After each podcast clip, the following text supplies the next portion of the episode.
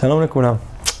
אז מה אני בעצם מחפש? אני מחפש מישהי שהיא ככה דומה לי בסגנון שלי, בתכונות האופי שלי, או דווקא מישהי שהיא אולי שונה ממני, בסגנון, בדעות אפילו. בואו קצת נסתכל על זה.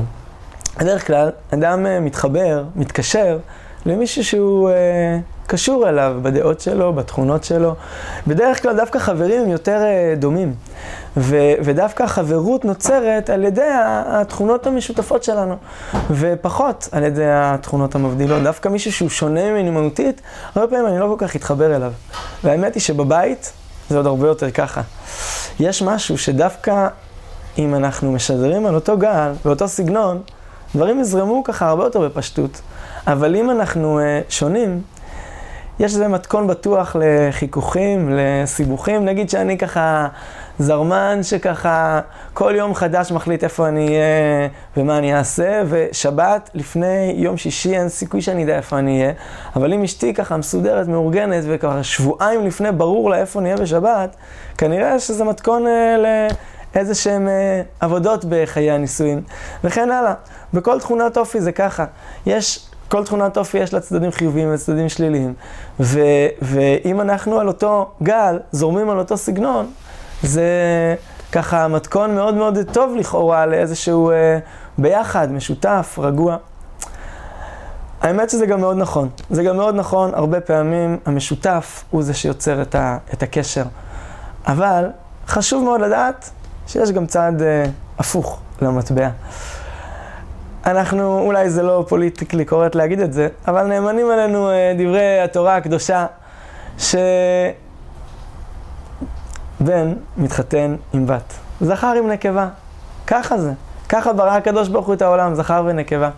להווי ידוע שאיש ואישה שונים, בתכלית שונים. יש שינוי מאוד מאוד משמעותי, גם אם אנחנו באמת היום מאוד אוהבים לצייר את הביחד ואת השוויון, יש שוני מאוד מאוד גדול בתכונות האופי. והשוני הזה, כנראה שחלק ממה שצריך בחיי הנישואים זה דווקא את השוני הזה, את האיש ואת האישה. כנראה שדווקא חיי הנישואים זה לראות איך האיש והאישה, השונים אחד מהשני, איך האיש קצת הופך להיות קצת אישה, והאישה קצת מקבלת את התכונות של האיש, ואיך ביחד נוצר בית, בית שלם של איש ואישה ביחד, שזכו שכינה ביניהם.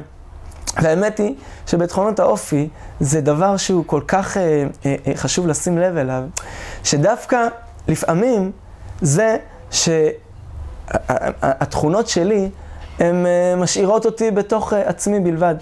ודווקא המפגש עם אה, מישהי אחרת, דווקא זה פתאום פותח אותי להיות משהו קצת אחר, קצת גדול יותר. האמת היא שאם אני והיא בדיוק אותו דבר, אז בשביל מה התחתנו? הרי אנחנו גם ככה היינו אותו דבר. ודווקא השוני הוא זה שמכריח אותי לצאת מהמקום שלי ולהיפתח למשהו קצת גדול יותר. לדוגמה, אני מסודר והיא מבולגנת, אז זה שאני מאוד מאוד מסודר, זה מאפשר לי לעשות הרבה מאוד דברים בחיים. אבל גם זה חוסם אותי. זה חוסם אותי בהמון דברים בחיים, ולפעמים דווקא ידליק אותי, דווקא מישהי שהיא הרבה יותר זרמנית, הרבה יותר אה, ככה בנפש אה, מאפ, אה, פתוחה, מאפשר לה לעשות הרבה הרבה דברים, לפעמים דווקא זה מה שידליק אותי. דווקא מישהו שהוא ביישן, פחות חברותי, דווקא ידליק אותו מישהי שהיא ככה חברותית אה, לכולם. זה מה שידליק אותו, זה מה שיפתח אותו, זה מה שבמפגש בין שנינו יבנה משהו גדול יותר, שלם יותר, ויהפוך את שנינו להיות אנשים גדולים יותר, ואת הבית להיות שלם יותר. שני הצדדים יש. יש את הצד הדומה, המשותף, המח... המחבר. יש את הצד השונה, שלא פחות יוצר את uh, עוצמת הקשר ואת גודל הקשר. כל אחד בנפש יצטרך, חייב, ככה, uh, uh, לראות מה, מה, מה יתאים לו, מה נכון לו. בעזרת השם, על ידי הדומה והשונה, ניצור uh, עולם גדול יותר ושלם יותר.